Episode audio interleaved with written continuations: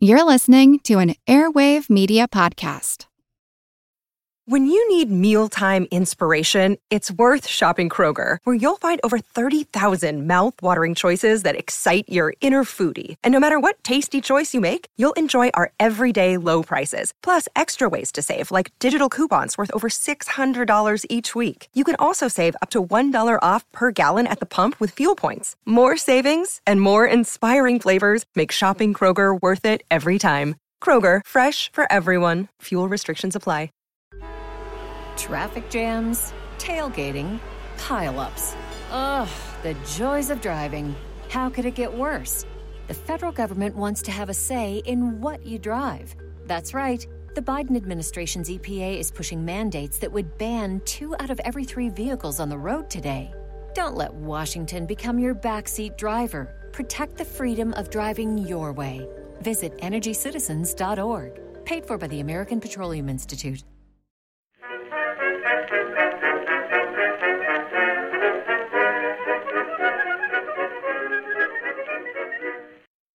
Hello, everyone, and welcome to History of the Second World War, Episode 120, the September Campaign, Part 12 Poland's Allies. This begins our two part series on the entry of Britain and France into the war on September 3, 1939. When the Germans had invaded Poland on September 1st, the two Western nations did not immediately enter the war, as their agreements with Poland might have pointed to and instead there would be a period of attempted negotiation. These attempts would mainly proceed along two routes, both of which would be equally unfruitful. The first was a series of warnings and eventually an ultimatum to Germany that they had to cease their actions in Poland immediately or London and Paris would declare war. The second avenue of discussion revolved around the idea of an Italian led conference between the major powers of Europe.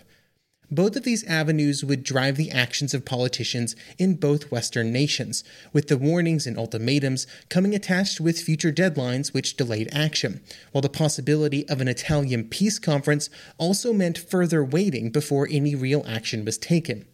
On the home front in both nations, the constant coverage of the crisis in, on the Polish border over the previous weeks had made war seem more likely, and after September 1st, real actions would very quickly be taken that brought the idea of a war firmly into every area of society, with actions like mobilizations and urban evacuations becoming front page news in both nations. Today, we will cover roughly the first 48 hours of the war as both the French and British governments tried to determine how best to react to the German aggression, and how they wanted to push forward, either by entering the war or trying to broker a peace, which would have been at the expense of Poland. In the last hours of August 31st, the direction that Germany would take in the following days was not precisely determined. What was obvious to the leaders in London and Paris was that the German government and press, which remember were, was entirely controlled by the Nazi Party, were using escalating kind of rhetoric.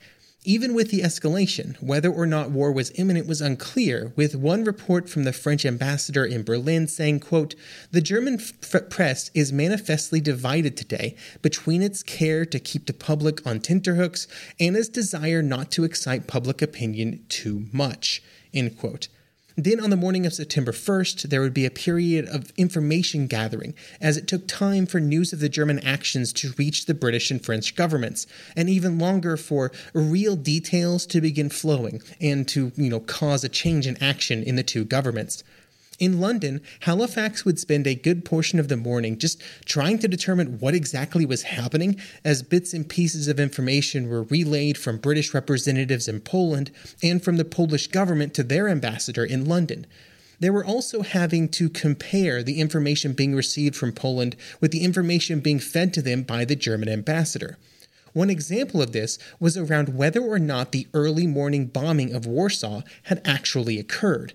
The Polish ambassador would tell Halifax that Warsaw had been bombed earlier that morning, uh, but less than an hour later, the German ambassador said that no such incident had occurred. We have clear information about this attack now. We know that it happened. We know everything about it.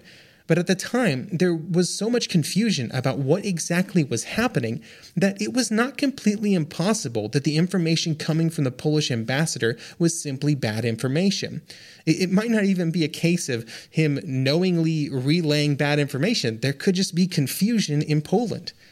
Gathering the correct information was important because the military alliance that had been signed between Britain and Poland on September 25th was very clear.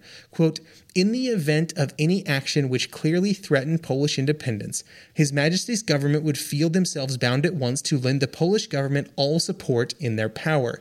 End quote. Poland would call on London to honor its commitment on the morning of September 1st, with clear instructions to the Polish ambassador to arrange for immediate assistance to be given. Instead of immediately declaring war, Chamberlain and the British government would take a moment to consider its course. During the morning, a meeting of the cabinet would be called to determine the government's response. There would be three primary decisions that would be made. The first was to begin a general mobilization of Britain's armed forces and to dispatch the Royal Air Force's Advanced Air Striking Force to France immediately. This was seen as a precautionary measure and was not considered a guarantee that Britain was going to war. The second major decision was that the cabinet would request a considerable sum from Parliament for war funding. This was mostly to cover the costs of the precautionary measures that were being taken. The general mobilization itself would cost the government money, along with everything else that was happening, and eventually the House of Commons would approve 500 million pounds to cover these costs. The third decision was to send a warning to Hitler and the German government to stop all aggression. Several hours would be sent to writing up the message before it was sent to Henderson, the British ambassador in Berlin, to deliver. The time spent drafting the message meant that it would not be sent until middle of the afternoon, and then it was not delivered to the German government until 9 p.m. When the message was sent to Henderson, it included information on how it should be delivered, as well as this note to Henderson, quote, "For your own information, if the German reply is unsatisfactory, the next stage will either be an ultimatum with a time limit or an immediate declaration of war." End quote. The important part of this communication, at least according to the British government, was that Henderson had to make it incredibly clear that it was not an ultimatum make sure he conveyed that it was not an ultimatum. This was because the British government did not want to make the Germans feel that they were being backed into a corner or that they did not have other options.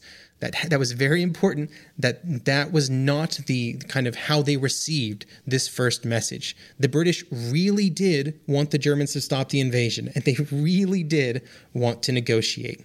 The conversations that were occurring in London that, that resulted in that communication were echoed by those occurring in Paris at the same time. The German invasion marked the end of a very long week for the French leaders. It had started with the announcement of the non aggression pact between Germany and the Soviet Union on August 23rd, which had caused great alarm due to the threat that it placed on France's entire defensive strategy of alliance systems in Eastern Europe, which were kind of designed to ensure that there was a second front against Germany. The news prompted Daladier to hold a special meeting of the Council of National Defense, which brought together Daladier, Foreign Minister Bonnet, the head of the French Army, Navy, and Air Force, along with a collection of other military leaders. The questions posed before the group were simple. What should France choose to do if Germany attacked Poland or Romania? The answer was a mix of honoring France's previous commitments and then also doing very little.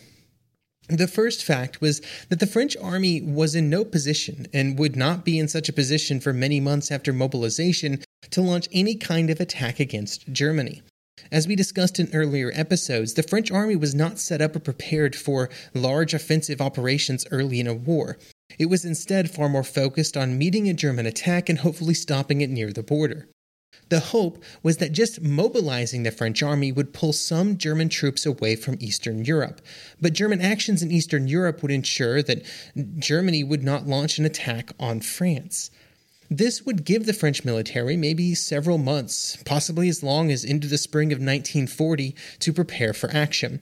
These preparations could then be completed in association with Britain while economic warfare was waged against Germany. These were the general military plans for France that were in place when the news arrived that the Germans had crossed the Polish border. After a similar period of information gathering, the French leaders would take a very similar sort of list of actions to what had been done in London. Mobilization would be ordered, with the mobilization being clearly seen as a precautionary measure, with no decision made on whether or not war would be declared. There would also be a message sent to Berlin as a warning. Again, not an ultimatum. It should be very clear it was not an ultimatum. One of the reasons that these actions were so similar to the British actions is because London and Paris would be in constant communication throughout the day, with the message to the French ambassador in Berlin saying, quote, "The British government have instructed your colleague to present to the German government an urgent communication of which Sir Nevile Henderson will himself inform you. You should associate yourself with this step." End quote. The French ambassador would deliver his written message to Ribbentrop at 10 p.m. on September 1st, and just a little while after the British did. It would say, in part, quote, As a consequence, I have to inform Your Excellency that unless the German government is prepared to give the French government satisfactory assurances that the German government has suspended all aggressive action against Poland and is ready promptly to withdraw its troops from Polish territory, the French government will unhesitatingly fulfill its obligations to Poland. While the French and British leaders were trying to determine their path forward, the German and Polish governments were actively trying to influence the choices that were being made by other nations. On the Polish side, it mostly involved several messages being sent from the foreign minister to the Polish ambassadors abroad and in London and Paris, as well as other places, about what actions were being taken by the Germans and calling on the British and French and other nations to honor their commitments or to condemn the German actions. The Polish leaders hoped that even if the French or British could not launch a ground attack against Germany immediately, they could declare war and then immediately go to work with their air power.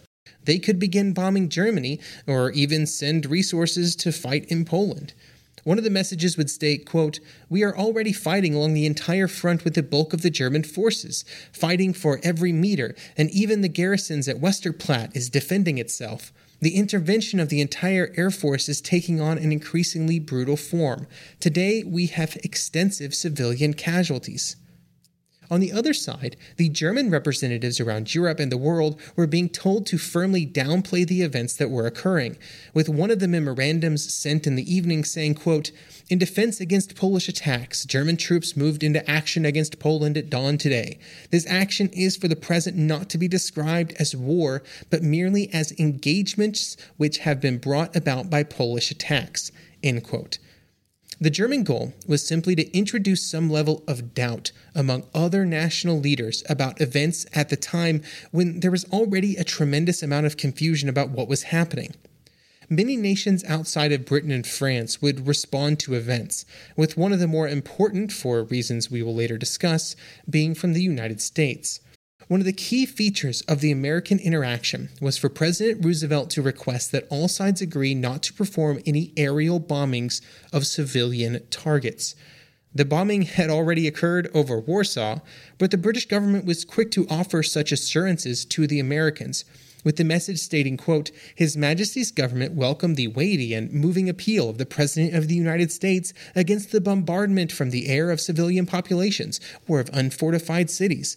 Deeply impressed with the humanitarian considerations to which the President message refers, it was already the settled policy of His Majesty's government, should they become involved in hostilities, to refrain from such action and to confine bombardment to strictly military objectives upon the understanding that those same rules would be scrupulously observed by all other opponents. End quote. This would be one of the reasons that, in the early days of the war, the Royal Air Force would avoid civilian targets, and instead of dropping bombs over cities, they would instead drop propaganda leaflets. On the next day, September 2nd, the most important discussion that would occur in London and Paris revolved around securing funds to pay for the mobilization orders that had been given the day before. In both cases, this involved permission from the rest of the government. In London, this involved Chamberlain giving an overview of the events to Parliament and asking them to vote for the new spending. Chamberlain would also make it clear that the policy of the British government was, uh, as of September 2nd, one that would allow for and in fact encourage possible negotiations, saying before the Commons, quote, His Majesty's government will, as stated yesterday, be bound to take action unless the German forces are withdrawn from Polish territory.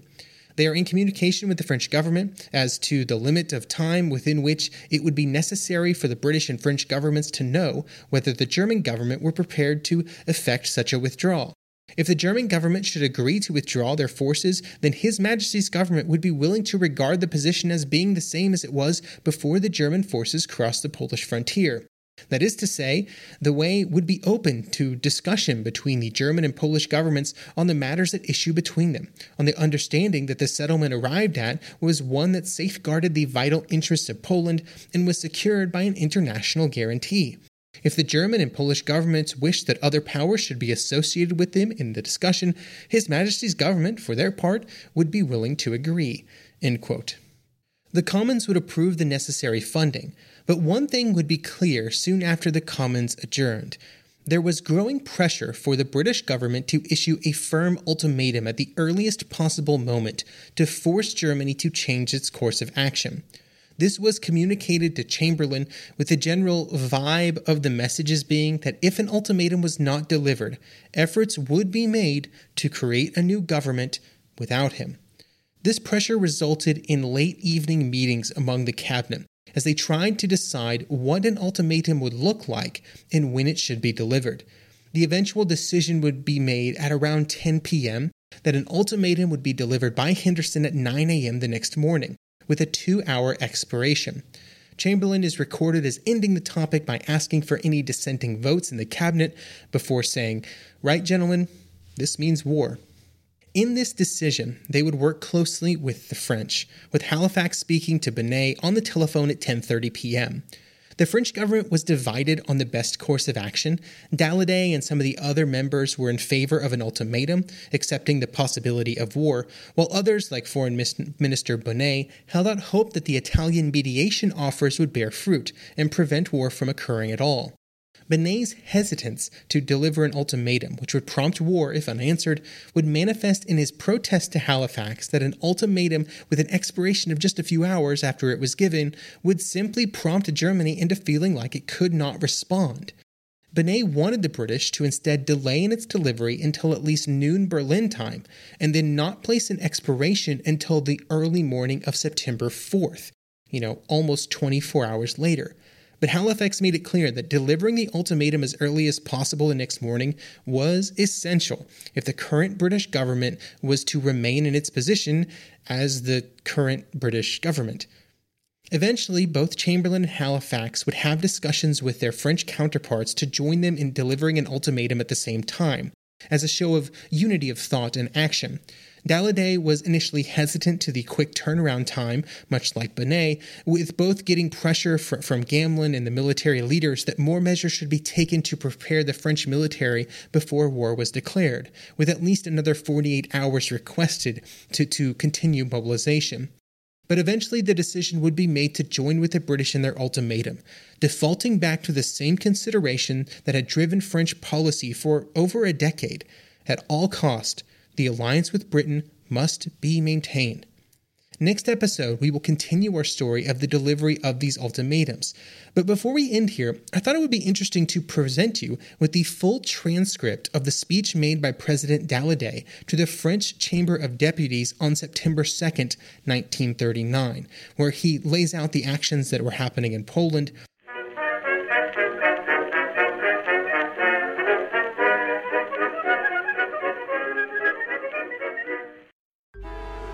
Traffic jams, tailgating, pileups. Ugh, the joys of driving. How could it get worse? The federal government wants to have a say in what you drive. That's right. The Biden administration's EPA is pushing mandates that would ban two out of every three vehicles on the road today. Don't let Washington become your backseat driver. Protect the freedom of driving your way.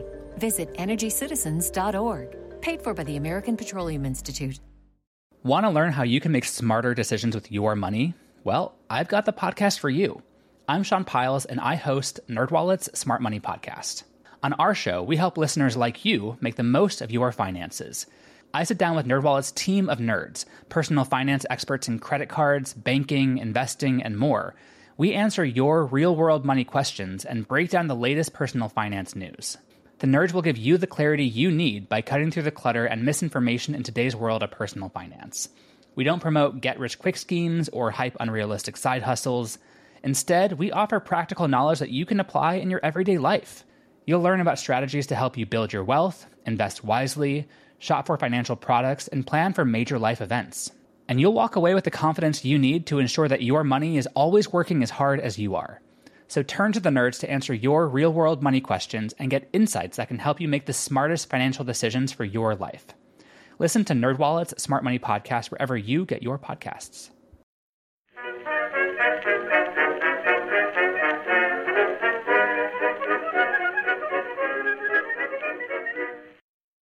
Gentlemen, the government yesterday decreed general mobilization. The whole nation is answering the call with serious and resolute calm. The young men have rejoined their regiments. They are now defending our frontiers. The example of dignified courage which they have set to the world must provide inspiration for our debates. In a great impulse of natural brotherliness, they have forgotten everything which only yesterday could divide them. They no longer acknowledge any service but the service of France. As we send them the grateful greeting of the nation, let us all pledge ourselves together to be worthy of them. Thus has the government put France into a position to act in accordance with our vital interests and with national honor. It has now the duty of setting forth before you the facts as they are, fully, frankly, and clearly. Peace has been endangered for several days. The demands of Germany on Poland were threatening to provoke a conflict. I shall show you in a moment how, perhaps for the first time in history, all the peaceful forces of the world, moral and material, were leagued together during those days and during those nights to save the world's peace. But just when it could still be hoped that all those repeated efforts were going to be crowned with success, Germany abruptly brought them to naught. During the day of August 31st, the crisis reached its peak, when Germany had at last let Great Britain know that she agreed to hold direct negotiations with Poland, a course which she had, let it be said, refused to me. Poland, in spite of the terrible threat created by the sudden armed invasion of Slovakia by the German forces, at once endeavored to resort to this peaceful method. At one o'clock in the afternoon, Mr. Lipski, the Polish ambassador to Germany, requested an audience from Herr von Ribbentrop. Peace seemed to be saved but the Reich Minister of Foreign Affairs would not receive Mr. Lipski until 7:45 p.m., 7 hours later. While the latter was bringing the consent of his government to direct, direct conversations, the German minister refused to communicate Germany's claims to the Polish ambassador on the pretext that the ambassador had not full powers to accept or reject them on the spot. At 9 p.m., the German wireless was communicating the nature and the full extent of these claims. It added that Poland had rejected them, that is a lie. That is a lie since Poland did not even know them. And at dawn on September 1st, the Fuhrer gave his troops the order to attack. Never was aggression more unmistakable and less warranted, nor for its justification could more lies and cynicism have been brought into play. Thus was war unleashed at the time when the most noteworthy forces, the authorities who were at the same time the most respected and the most impartial, had ranged themselves in the service of peace, at the time when the whole world had joined together to induce the two sides to come into direct contact so as to settle peacefully the conflict which divides them. The head of Christianity had given voice to reason and feelings of brotherhood. President Roosevelt had sent moving messages and proposed a general conference of all countries. The neutral countries had been active in offering their impartial good offices. Need I say that to each of these appeals the French government gave an immediate welcome and complete assent? I myself, gentlemen, if I may be allowed to reference my own person, thought it my duty as a Frenchman to approach Herr Hitler directly. The head of the German government had let me know on August 25th through Mr. Coulondre, our ambassador in Berlin, that he deplored the fact that in case of an uh, armed conflict between Germany and Poland, German blood and French blood might be shed. I immediately had a definitive proposal put to the Fuhrer, a proposal wholly inspired by the real concern to safeguard without any delay the peace of the world now imperiled. You were able to read. Uh, I think, in fact, that you must have read these texts. You know the answer I was given. I will not dwell on it. But we were not disheartened by the failure of the step, and once more we backed up the effort of which Mr. Chamberlain devoted himself with splendid stubbornness. The documents exchanged between London and Berlin have been published. On the one side, impartial and preserving loyalty. On the other side, embarrassment, shifty, and shirking behavior. I'm also happy at this juncture to pay my tribute to the noble efforts made by the Italian government. Even yesterday we strove to unite all men of goodwill so as to at least to stave off hostilities, to prevent bloodshed, and to ensure that the methods of conciliation and arbitration should be substituted for the use of violence. Gentlemen, these efforts towards peace, however powerless they were and still remain, will at least have shown where the responsibility lies. They ensure for Poland, the victim, the effective cooperation and moral support of the nations and of the free men of all lands. What we did before the beginning of this war, we are ready to do once again. If renewed steps are taken towards conciliation, we are still ready to join in. If the fighting were to stop, if the aggressor were to retreat within his own frontiers, if free negotiations could be started, you may well believe, gentlemen, the French government would spare no effort to ensure, even today, if it were possible, the success of these negotiations in the interests of peace of the world. But time is pressing. France and England cannot look on when a friendly nation is being destroyed, a foreboding of further onslaughts eventually aimed at England and France. Indeed, are we only dealing with German Polish conflict? We are not, gentlemen. What we have to deal with is a new stage in the advance of the Hitler dictatorship toward the domination of Europe and the world. How indeed are we to forget that the German claim to the Polish territories had been long marked on the map of Greater Germany, and that it was only concealed for some years to facilitate other conquests? So long as the German Polish Pact, which dates back only a few years, was profitable to Germany, Germany respected it. On the day when it became a hindrance to marching towards domination, it was denounced unhesitatingly. Today, we are told that once the German claims against Poland are satisfied, Germany would pledge herself before the whole world for 10, for 20, for 25 years, for all time, to restore or to respect peace. Unfortunately, we have heard such promises before. On May 25, 1935, Chancellor Hitler pledged himself not to interfere with the internal affairs of Austria and not to unite Austria to the Reich. And on March 11, 1938, the German army entered Vienna. Chancellor Schuschnigg was imprisoned for daring to defend his country's independence, and no one can, today can say what his real fate after so many physical and moral sufferings may be. Now we are to believe that it was Dr. Schuschnigg's act of provocation that brought about the invasion and, and enslavement of his country.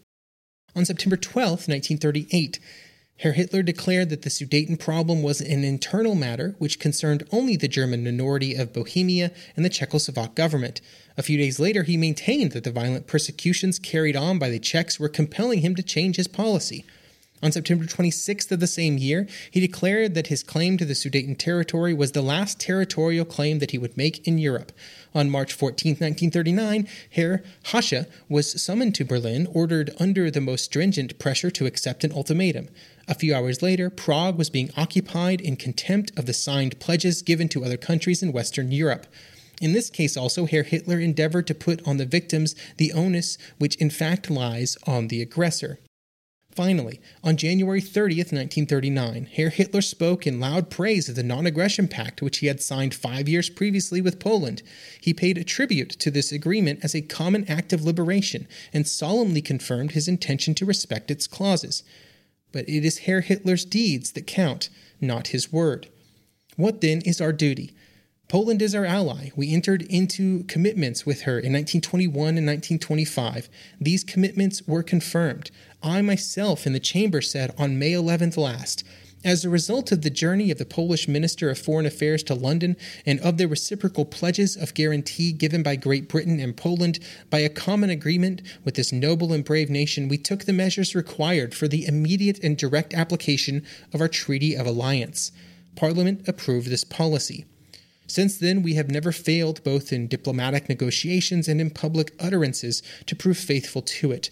Our ambassador in Berlin has several times reminded Herr Hitler that if a German aggression were to take place against Poland, we should fulfill our pledges.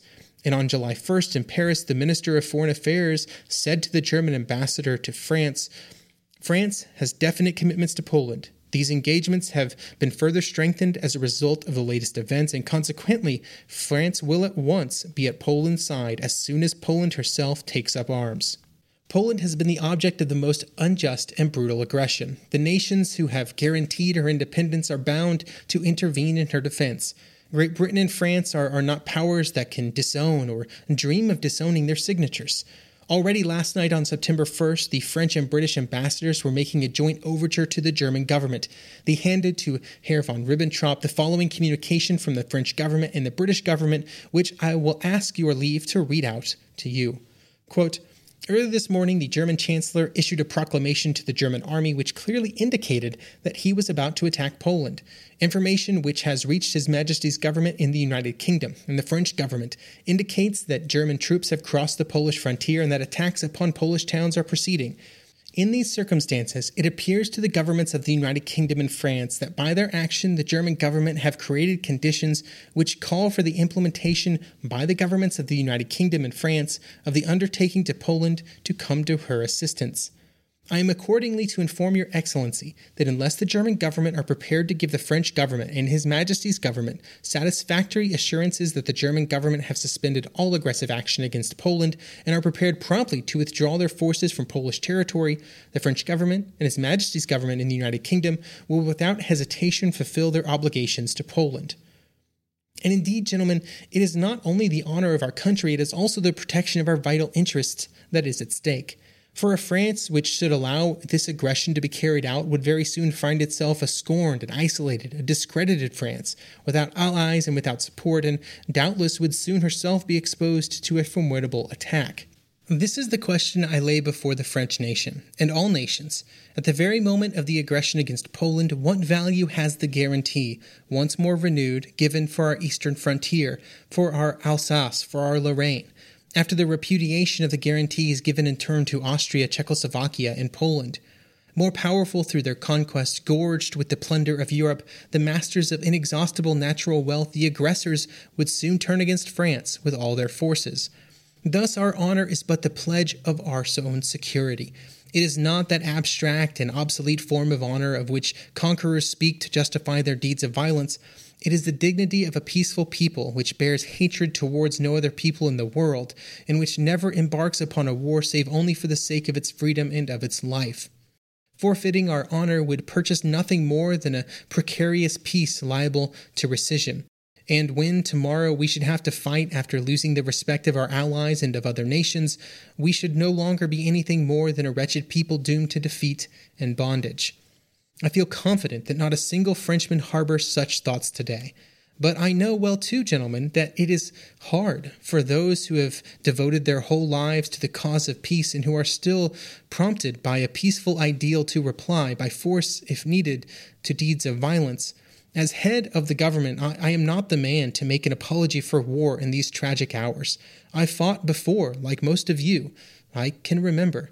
I shall not utter a single one of those words that the genuine, genuine fighters look upon as blasphemous. But I desire to do my plain duty, and shall do it as an honorable man. Gentlemen, while we are in session, Frenchmen are rejoining their regiments. Not one of them feels any hatred in his heart against the German people. Not one of them is giving way to the intoxicating call of violence and brutality, but they are ready, unanimously, to discharge their duty with a quiet courage which delivers its inspiration from a clear conscience. Gentlemen, you who know what those Frenchmen are thinking, you who even yesterday were among them in our provincial towns and in our countryside, you who have seen them go off and will not contradict me if I invoke their feelings here. They are peace loving men, but they have decided to make every sacrifice needed to defend the dignity and freedom of their country. If they have answered our call, as they have done, without a moment's hesitation, without a murmur, without flinching, that is because they feel all of them in the depths of their hearts that it is, in truth, whatever may be said, the very existence of France that is at stake. You know better than anyone else that no government, no man, would be able to mobilize France merely to launch her into an adventure. Never would the French rise to invade the territory of a foreign country. Theirs is the heroism for defense and not for conquest. When you see France spring to arms, it is because she feels herself threatened. It is not France only that has arisen. It is that whole far flung empire under the sheltering folds of the tricolor. From every corner of the globe, moving protestations of loyalty from all the protected or friendly races are reaching the mother country today. The union of all Frenchmen is thus echoed beyond the seas by the union of all peoples under our protection, who have in the hour of danger their, are proffering both their arms and their hearts. And I wish also to salute all the foreigners settled on our soil who, on this very day, in their thousands and thousands, as though they were the volunteers of imperiled freedom, are placing their courage and their lives at the service of France. Our duty is to make an end of aggression and violent undertakings by means of peaceful settlement, if we can still do so, and this we shall strive our utmost to achieve by the wielding of our strength if all sense of morality as well as all glimmering of reasons has died within the aggressors. If we were not to keep our pledges, if we were to allow Germany to crush Poland within a few months, perhaps within a few weeks, what could we say to France if we had to face aggression once more? Then would those most determined soldiers ask us what we had done for our friends? They would feel themselves alone under the most dreadful threat, and might lose, perhaps for all time, the confidence which now spurs them on. Gentlemen, in these hours when the fate of Europe is in the balance, France is speaking to us through the voice of her sons, through the voice of those who have already accepted, if need be, the greatest sacrifice of all. Let us recapture, as they have done, that spirit which fired all the heroes of our history. France rises with such impetuous impulses only when she feels in her heart that she is fighting for her life and for her independence. Gentlemen, today France is in command.